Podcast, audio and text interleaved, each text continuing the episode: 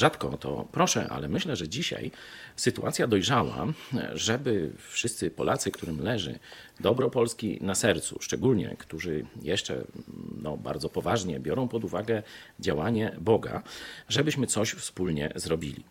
Kaczyński, jego partia chcą postawić państwo w dryfie, wręcz doprowadzić do jakiegoś paraliżu państwa i to wszystko dzieje się w sytuacji wojny i agresywnych zamiarów państwa no, dyktatorskiego, zbrodniczego Rosji Putina praktycznie u naszych granic.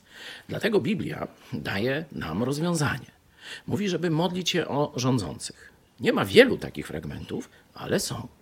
Dlatego w sytuacji szczególnie trudnej chrześcijanie i ludzie ogólnie dobrej woli powinni zwracać się do Boga z prośbą o ratowanie swojego państwa. Stąd moja prośba. Poświęćmy dzisiaj trochę czasu, by modlić się o rządzących, żeby poradzili sobie z tą próbą likwidacji Polski.